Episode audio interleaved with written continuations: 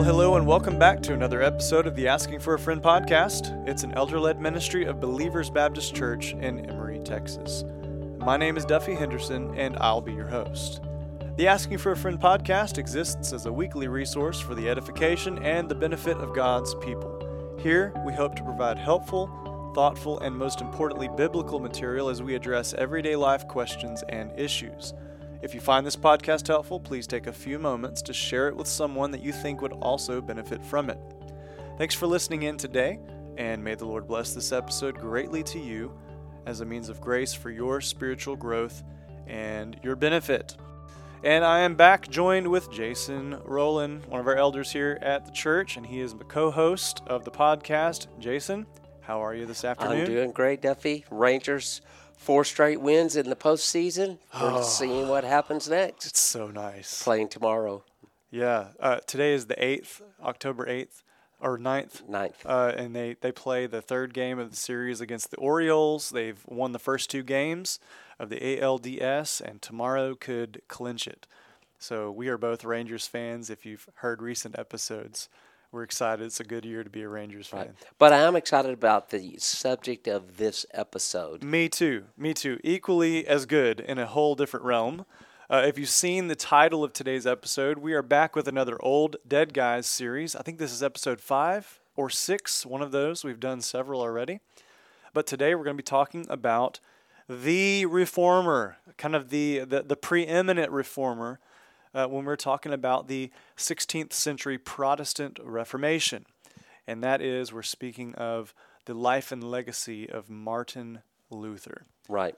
And the reason that we're speaking about him on this particular day, this is, um, as you said, October the ninth, twenty twenty-three, is because October the thirty-first is Reformation Day in That's the right. life of the church. That's right. So you mean it's not Halloween? No, no, no. Yeah, so we, we celebrate Reformation Day, and um, that has a particular significance for us, but it's it's tied to, uh, to Martin Luther in the fifteen hundreds. But um, we, we're going to be talking about many different aspects of his life. This, uh, this episode is not comprehensive like the other episodes in the past. This is just an introduction to you about the man Martin Luther. So if any of this sparks your interest, we have some resources that we can commend to you that you can um, either listen to or watch or read to uh, learn more about life and ministry and legacy of Martin Luther. That's right. And uh, let's mention those up front. Um, sure. Let's do it. The YouTube uh, documentary that yes. you um, had also given to me. But we've got a link that we could send to mm-hmm. any of the listeners if they would just uh, contact us um, by phone or uh, in any yeah, way. Yeah, I can put that link in the show notes of this episode when it comes out. That, so there, there you go. That's uh, a better way to do it. Should be available um, wherever you're listening to the podcast. You can click on that link. That, but it's a it's a documentary put on by Ligonier Ministries, so yes. it's a very well done, right? Um, Uh, very edifying, well done documentary. It's about an hour and a half long. I would we would highly commend that to you. Yes, and also probably the the most famous biography of Martin Luther is by Roland Bainton, and uh, that is B A I N T O N. The title is "Here I Stand: A Life of Martin Luther," and there are several other more recent biographies, but this is the one that seems to be the standard that most of the biography writers have uh, used as a reference to write about Martin Luther's life. Neat. Neat. Any other resources we have? The other one that I could commend to the listener is called The Heroic Boldness of Martin Luther by Stephen Lawson, and uh, I would recommend that as a, a great, just brief resource. Yeah, it's a pretty it, small book. That's it, not even two hundred pages, no, is it? No, it's not two hundred pages. It's a, and it's a pretty, um, it's clearly read it, written, and you can uh, read through it in a in a short hurry. Period of time. Yeah, yep. It's about one hundred twenty pages. Oh, yeah, that's that's a great one. The yeah. other the other one that we referenced is a much larger, more comprehensive, yes, uh, full treatment. Right, and of course, he's Martin Luther was the author of many books, and so you can go online and yep. um, search any of the books that he's written. The most famous is probably The Bondage of the Will, which is uh, uh, really a book about uh, man's free will and how do we understand that. Yep. Um, and there's there's a ton. He uh, wrote a ton. He wrote bi- uh, commentaries on books of the Bible. Yes. Um, uh, you were just saying before we went on air that you're reading through and working with some of his Galatians commentary. Yeah, I've found it very helpful. Uh, lots of lots of folks have found it helpful. It's kind of one of his preeminent commentaries that he wrote on a New Testament book is the one uh, on Galatians. It's one that is referenced by many pastors centuries after him, has been very helpful. So in that one particularly, he gives a very uh, helpful and clear Uh, doctrine, uh, defense of the doctrine of justification by faith alone, which is, you know, the, the linchpin of the Reformation, right. the, that doctrine. Right. And so I've got one other resource that is not specifically geared around Martin Luther, but it does contain him. This is by Michael Reeves. It's it's a book called The Unquenchable Flame, and this also is a very accessible, short book. This comes in at around one hundred eighty pages or so. And it's written on a very uh, lay level, um, just normal, uh, it's not an academic book, and it is a full treatment of an introduction to the Protestant Reformation. So in it, Reeves covers from the late thirteen hundreds all the way up until the Puritan era, and talks about Luther, Calvin, Tyndale, Zwingli, Hus, all of those men. He gives a, gr- a good brief treatment of all those guys and gives you just a full, robust treatment of the Reformation. That's great. That, that resource I just ordered. They told me that I in a notification today that it's been shipped, so I'm anxious oh, good, to get that. Good, yes. It'll be well worth the yes, read. Yes, um, I've read it for. It was assigned actually my seminary class, but I had the privilege of reading it a, a couple of years ago. I bought it. I don't even remember why I bought it, but I read it several years ago now. I think maybe three, and I was excited because I got to reread it again for class. And right. It was very, very right. good. It's the second time. So. Right. Well, those are some of the resources, and we commend those to the listener, and yep. we may um, list those in the show notes at the uh, end Absolutely. of the ep- episode, if you don't mind doing that, uh, Duffy. Yep. But let's talk about the man. Um, I know that people have heard the name, and uh, because of um, the lack of knowledge about history, particularly church history, um, people sometimes get this Martin Luther mixed up with uh, Martin Luther King. Oh, yeah. And yeah. start thinking about, uh, well, he was more of, of a contemporary uh-huh. uh, social person. Activist. Yes. And so we're not talking about Martin Luther King Junior Yep. Um, we're talking about the German reformer who uh, started basically the Protestant Reformation. Now, we're not going to um, have time, obviously, to be able to talk about all the details of his life. Um, and he was really a, um, a wonderful character in that his he lived life to its fullness. Um, for better or for worse. Right, right. Um, but there's a lot that we could say, and yeah. there's a lot that cannot be said within the confines of this episode. There's just too much. There's too much. So let's just begin with some of the things that we can say that would be high points sure. that we can reference and then talk through those and make our way through his life. Yeah, let me briefly, to kind of get the ball rolling with this, so we're let me set the, the, the time frame. We are in the sixteenth century, so that would be the fifteen hundreds, and specifically early fifteen hundreds. So if, if memory serves me, um, fifteen seventeen... correct me if I'm wrong, is when he did the famous uh, uh, publishing of the ninety-five Theses, and we'll talk about that in a That's little correct. bit. That's correct. That's correct. And so if you think about fifteen seventeen, he was already an adult by this time.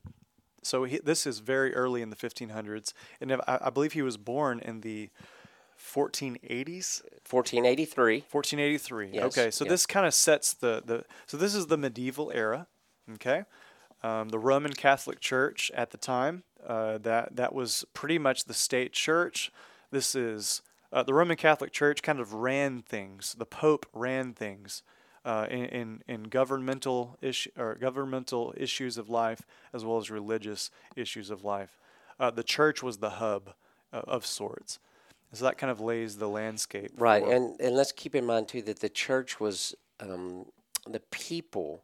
Uh, were not the church. The church was the Pope and the priests. It was an institution, sort of a, yes. Yes, and the people were actually kept from the Scriptures. Yes. Um, and there was no real, liturgy was the, the way that church was conducted. Yes, yes. And one, one quick thing is uh, literacy in in the average people was at a very low, low. There was hardly anyone who could actually read uh, back in this time. So people were dependent upon the uh, the priest, uh, the priests, uh, the the clergy of the church to feed them doctrine and feed them their religious sustenance, if that makes sense. That's right. And so the church held an iron grip upon the yes. people by fear. Yes. Um, and uh, it was just a, a dark time. It was a very dark time. Right.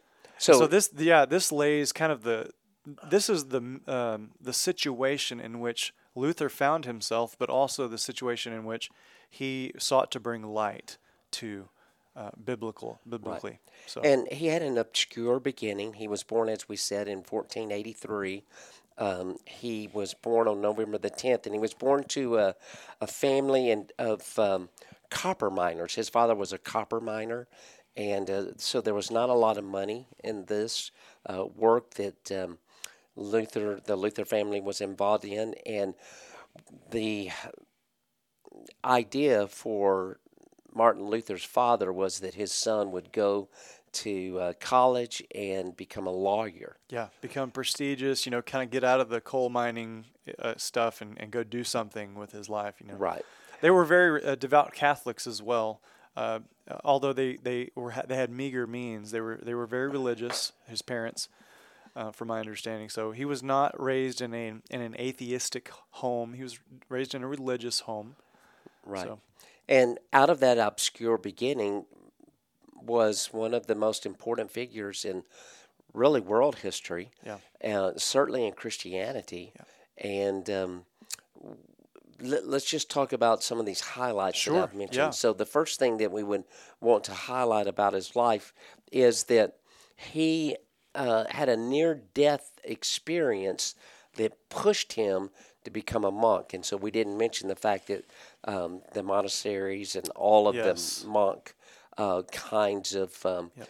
different uh, priorities that were given to being a monk and all those yeah, kinds of today, things. Yeah, today, our our current religious, uh, you know, temperature, if you want to use that word, is nothing like it would have been for Luther growing up. And, and it's a very different world that he lived in comparatively to today in the twenty-first century. Right.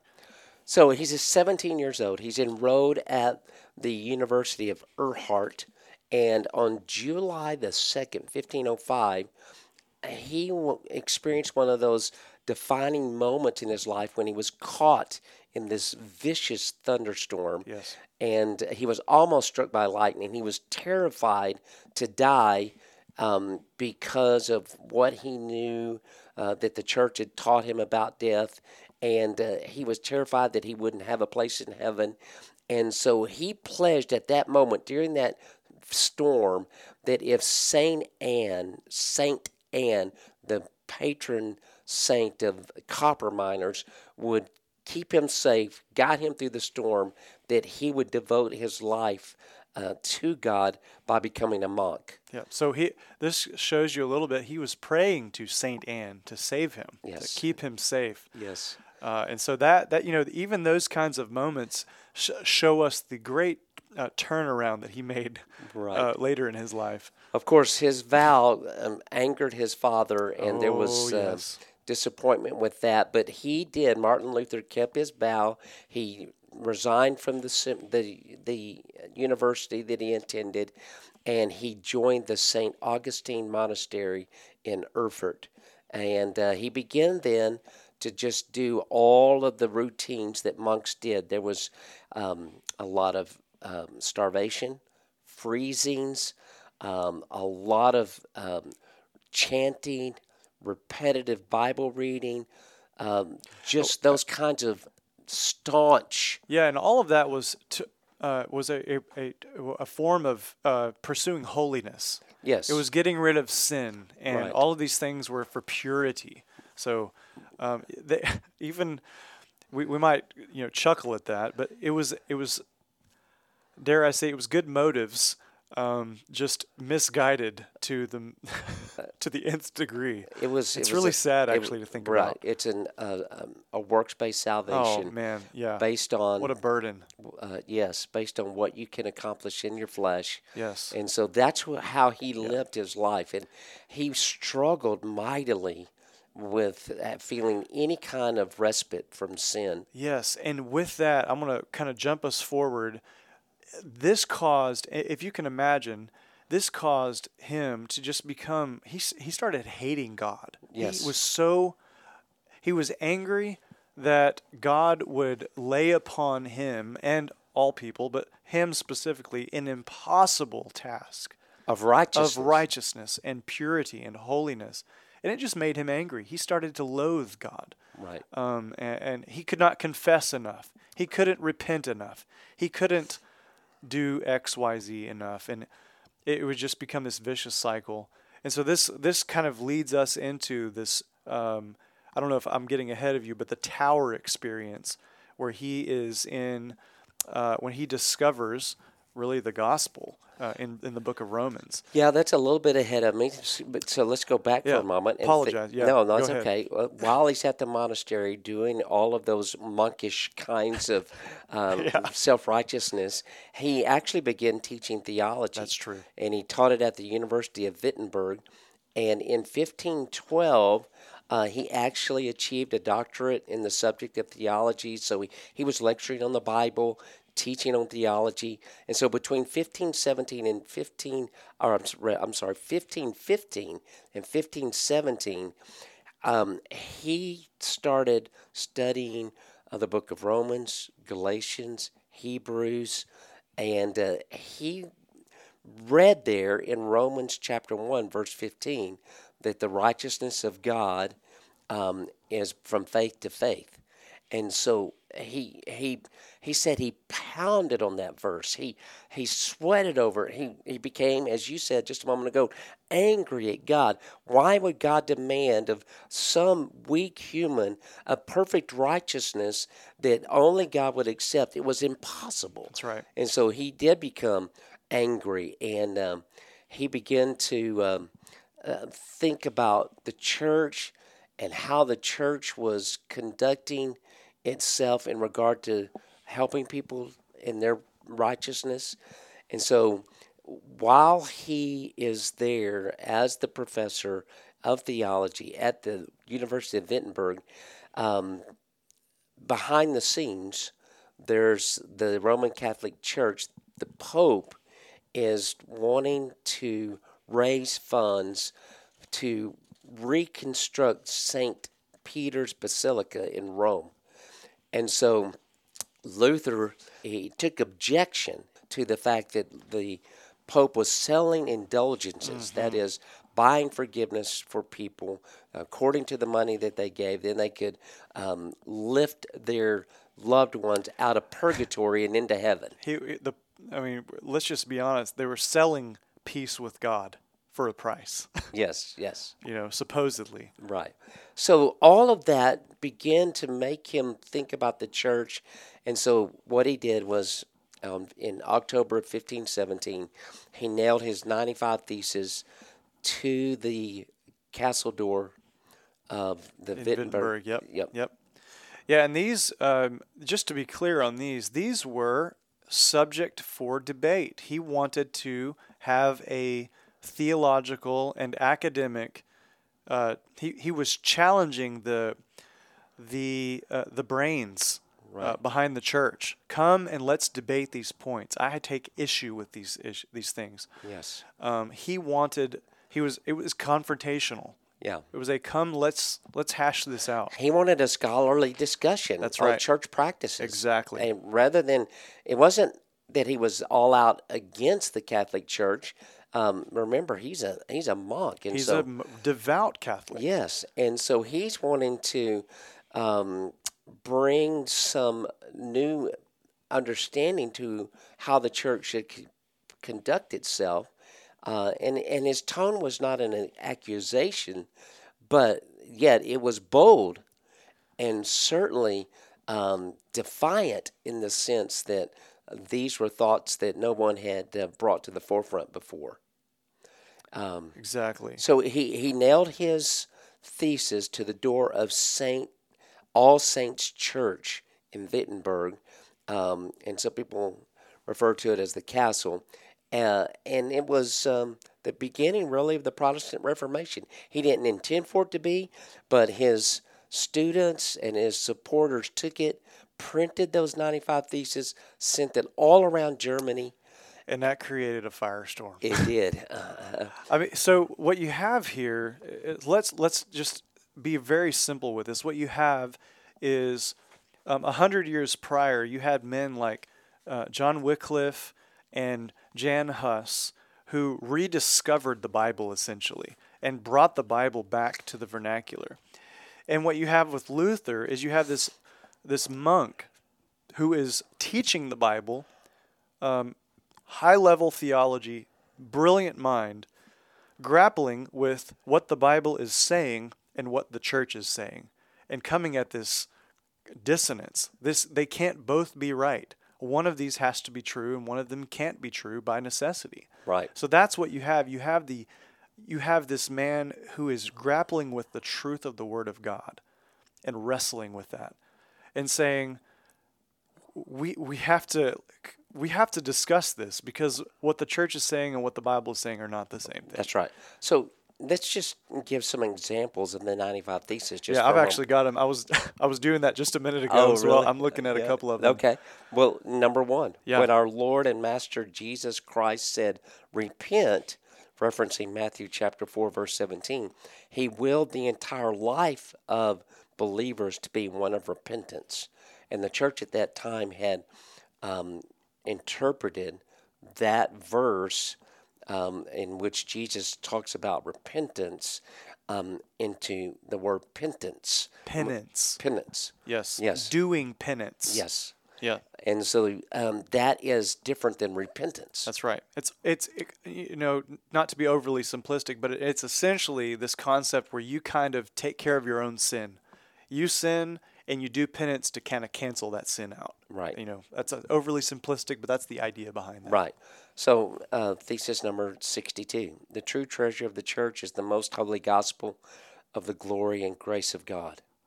Um, n- number seventy-nine, to say that the cross emblazoned with the papal arms, which is set up by the preachers of indulgences, is of equal worth with, mm. with the cross of Christ is blasphemy. It is. Amen. I've got this one here, thesis twenty-one. I mean, think about this being posted.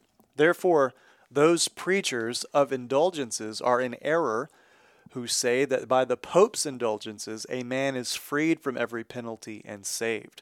I mean, that that's heat. That's a fastball. Right. You know, um, there. The, uh, whereas he remits to souls in purgatory no penalty, which according to the canons they would have to pay in this life. I mean, he he dish, he deals with indulgences, purgatory, the papacy.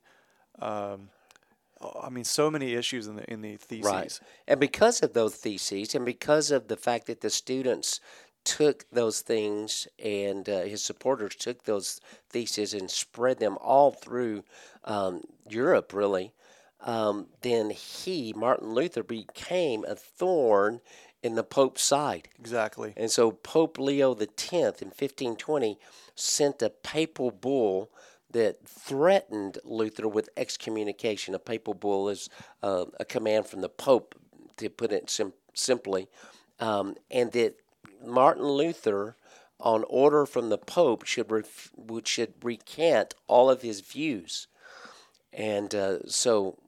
Luther uh, responded after some time of thinking by setting that papal bull, which was a, a scroll, set it on fire, um, and uh, he was certainly then excommun- excommunicated from the church in January fifteen twenty-one. Uh, after that, he was summoned to the city of Worms, um, the Diet, A, which is a general assembly of yep. all the Holy Empire's um, important people. This would have been a daunting, daunting task to face the Diet of Worms. Yes. And he was um, demanded yep. um, that he would renounce his writing. Uh, and this is probably his most famous moment when he stood uh, by his work um, and said that he would not recant. In fact, his words were, "I cannot and will not recant anything, since it is neither safe nor right to go against conscience." Yes. Yes. And, and of course, he was immediately branded as a heretic. He was um, uh, branded and um, labeled as an outlaw by the Holy Roman Emperor Charles the Fifth. Um, his arrest was ordered. Um, he was banned. Uh, his literature was banned, uh, and it became illegal to shelter him.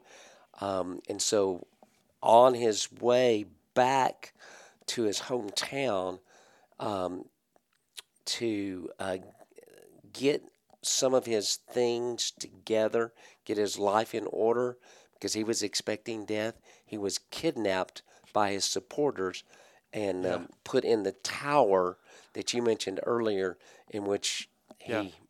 spent most of his time translating the Bible into the German language. Yes, yes.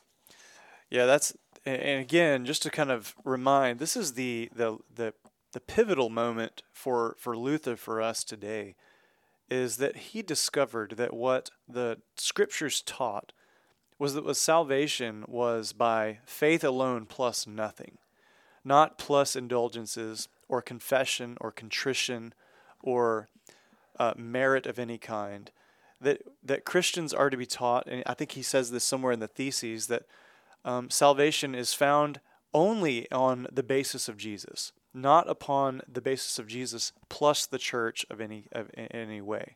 Right. And this was part of his, again, kind of looping back around, but just to remind, this was part of the his rediscovery of the Bible, specifically the letter of Romans as he was teaching through, and again, his tower experience. Right. Um, he was hid away in the Wartburg Castle. Yes. And um, he, as I said, spent most of his time translating the New Testament uh, from Greek into German. And um, he... Um, this then would have been one of the most important legacies of his life, putting the Bible into the language of the common people. Yes, yes. Um, and we have, um, following on the heels of men like Wycliffe and Hus, uh, Luther is one of those men as well who, the only reason that we have a Bible in print today is because of men like these guys who uh, paved the way for that to happen. Right. Um Prior to that, you could not just go buy a Bible or possess a Bible. It was you didn't have Bibles laying around. Right. So this, this translation was published in fifteen twenty-two. Yes. And uh, it made the teachings of Scripture obviously more accessible to the German people, yes. and uh, which would pose a threat to the church. Oh yes, they would no longer have to depend upon the church. That's right. To tell them what the Bible said. So you know that that translation. Uh, helped really um, grow the people in their opposition even to the church. Yes. Um, and again, this is probably one of his most important legacies. One of the things that we didn't talk about that probably we should mention briefly is um, a- about his marriage. One of the things that he did was elevate marriage. Yes. Uh, remember, as a monk, and all the priests mm-hmm. are mm-hmm. Uh, supposed to be yep. celibate. And yep. This is the time uh, in history where nuns were uh, locked away in monasteries. And wasn't uh, uh, wasn't his wife a nun? And she now was, that I'm remembering now. Yeah, she was a former nun. Former she, nun. She was uh, kidnapped um, uh-huh. um, out of um, a monastery in which there were several nuns that. Yes. Jumped in herring yeah fish barrels, barrels. Yes. I forgot about this. Can you imagine? Yeah. And, uh, and Martin Luther, they were I, they were smuggled out of the monastery in fish barrels. Yes. That were not cleaned, mind you. Right. Right. And so you can imagine what it must have been for those uh, ladies. Mm. But they were there were several of those, and he actually found husbands for all of those nuns except for his wife, whose name was Katrina. Um, and um, he decided he wasn't interested in marriage, yeah. but she was, and um, they wound up getting married. And really, his example of marriage and what it should be in family life, we don't have time to go to all the details, mm-hmm. but became uh, really, again, part of his legacy. A game changer, really, for the for the life of the church um, following. Right. Yeah, and another thing to kind of piggyback off of that is he he had um, he formulated a wonderful biblical doctrine of vocation. Yes. And one of the legacies that I have found helpful is that um, uh, I don't know if it's attributed to Luther, but one of the key phrases from the Reformation was coram Deo, yes, which means uh, life in the presence of God, essentially. Mm-hmm. And so all Christians, no matter if you're in vocational ministry or not, everything that you do vocationally, whatever your role is at your job or whatever the case may be, you can and you do serve the Lord in that. Whether right. you're a shoemaker or a pastor or a milk farmer or dairy farmer, excuse me, uh, or whatever the case it is, you are living your life uh, as a servant of Christ. Um, in your vocation, and do that to the glory of God. Right. And he elevated all vocations to a calling. That's right. Whereas before, a calling, and I say that in air quotes, mm-hmm. was given to, to the priest. Yep. And now, though, all vocations were referred as a calling. Exactly. Yeah. And that that's a huge concept. Right. Huge paradigm shift for the day that he was living in, and honestly, today even. Right. I think that, that that's kind of a tendency as history kind of cycles through, that we elevate some callings, air quotes there, above others, and there some are better and some are lesser, you know, in those kinds. But if we think about it, all of life, God has given us His providential hand is upon each of our lives. He calls us to different things. Right. I know we're pushing the clock to get done. Let's mention one other thing. Sure. That that I know that would be near and dear to your heart, but, but the fact that he really um, reformed the church in terms of music. That's right. And he brought congregational singing That's right. into he the church. He wrote hymns. He was a prolific uh, musician. He was actually a very accomplished musician. Um, it's a very fascinating thing. He changed the music scene in the church. And although, you know, we would... There's kind of a, a there's always a double double sidedness to this. He he did a lot of wonderful things. He brought con- like as you said, brought congregational singing, brought music to the people, um, wrote hymns, uh, but he also uh, there he didn't quite go as far as I would even prefer him to have gone. He still retained some of the some of the mass elements from the Catholic Church. He didn't do away completely with all of that. And so, although he God used him instrumentally in the in the realm of just the worship service, uh, he certainly brought forth preaching mm-hmm. as the kind of the, the pinnacle of the service, right. Expository preaching, the preaching of the word, yes, and around that the singing of the people of God. Right. In um, fact, um, those are some of the points that we could talk about in wrapping up. What is his legacy? Yes. Why do you need to know about him or read about him? Why do you need to understand? Uh, yeah, let's spend two two or so minutes and we'll wrap this right. up. Well, I think number one, yep. um, just not necessarily in this order, but number one, we can say um, just the way that he brought music back into the church. And probably two famous hymns that our listeners would know. Yes. A Mighty Fortress Is Our God. Yes. And Away in the Manger, which we'll be singing in a two, couple of months from now. But yeah, so if you've ever sung A Mighty Fortress Is Our God, Martin Luther wrote that, and it is a amazingly written hymn. Uh, it's it's tremendous. Uh, what a what a uh, what a powerful. You can just hear his theology come out. You can hear the man almost come out in the in the lyrics of that hymn. Right. Um, For the church to sing something like that together is just un, un, unheard of prior to this time. And right. So that would be number one as far as his legacy, at least for our episode purposes right now. Sure. Number two, which we didn't talk about, you just mentioned it briefly, but it's preaching. He he brought preaching to the forefront. That's right. Um, preaching was not uh, part of the church life before Martin Luther. The Mass was the center of the church worship experience. The Eucharist was the center of the Mass, so the, the whole uh, re-sacrificing of Christ and right. that sort of thing. Right, so, so yeah. the weekly preaching of a sermon, the yep. weekly study of a man who would be uh, diligent in the Scripture and then bring that uh, text to uh, the congregation. Absolutely. A third uh, piece of his legacy that we could talk about, um, the Reformation of the Gospel. Bringing the, the reality of the gospel back to life. The good news yeah. of the gospel. Yeah. By grace alone, through faith alone, in Christ alone. That's right. Plus nothing.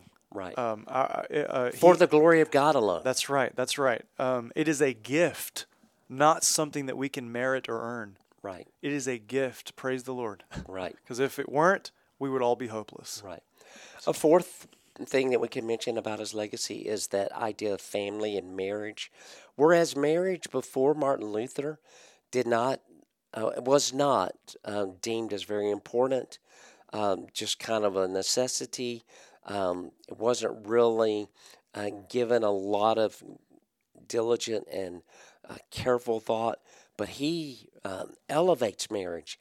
And he talks about it in his writings and the relationship that he had with uh, his wife, Katie.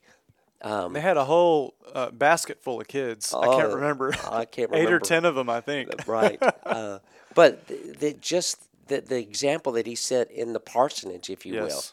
will, yes. Um, is a legacy. Yeah, and all of his children, maybe not every single one of them, most of his children became, you know, very out, uh, upstanding citizens. Uh, his, the legacy of his fatherhood of his children uh, proved itself out in that way right. in the home. He did have some sadness because one of the daughters died. She was twelve years old. And, of course, you know, in that day and time, medic, medical science and those things were certainly not as available as we have it today. But another um, piece of the legacy that we want to mention is going back to the idea of vocation. Everybody has a calling, housewife, dentist, farmer, yes, pastor, and, and none of them are. Uh, we we need to do away with the thinking of kind of this hierarchical categorization of importance with right. the vocations. Right. Um, God calls each of us to something different, and right. it's a beautiful, beautiful thing. And probably one one last thing that we can mention, Duffy, the underlying legacy, the underlying piece of all of these pieces of his life that we've mentioned. And certainly a lot that we did not mention was his emphasis on the Scripture. That's right. He brought the Bible back to the church, emphasized the Bible for the church. Um, the Bible is God's word for us. We need to feed upon it because it's what God has given us for our sustenance, right? Christ is the living word made flesh, and uh, the word of God printed in the Scriptures is his revelation to us. And so that is that would be the final thing, that Luther recovered the Bible right. for the church. Right. So this is our feeble attempt in this episode to introduce you, if you have not been familiar with Martin Luther, That's right. the Reformer. We hope that you have uh, now had your interest piqued, yeah. and perhaps you would pursue more study. And again, we'll put these uh, resources in the um, notes at the end yeah. of the episode, and you can refer to those, and Uh, the Lord bless you if you uh, look at this man's life and be encouraged. Yeah, and the reason we do these Old Dead Guys episodes is because church history is important. Yes. You need to be aware of, of who has gone before us, who has paved the road that we now walk on. That's right. In that sense. So that's we why stand, we do these episodes. That's right. We stand on the shoulders of others. That's right. Luther is one. Yes. Well, that is it for today's episode. Listener, thank you once again for taking the time out of your day to listen to the Asking for a Friend podcast, and we sure hope that it has been a blessing to you.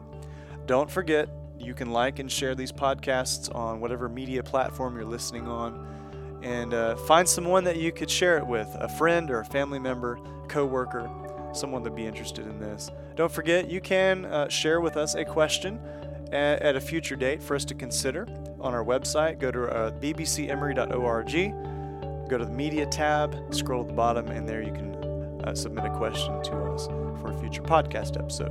And as usual, until next time, grace and peace be with you all.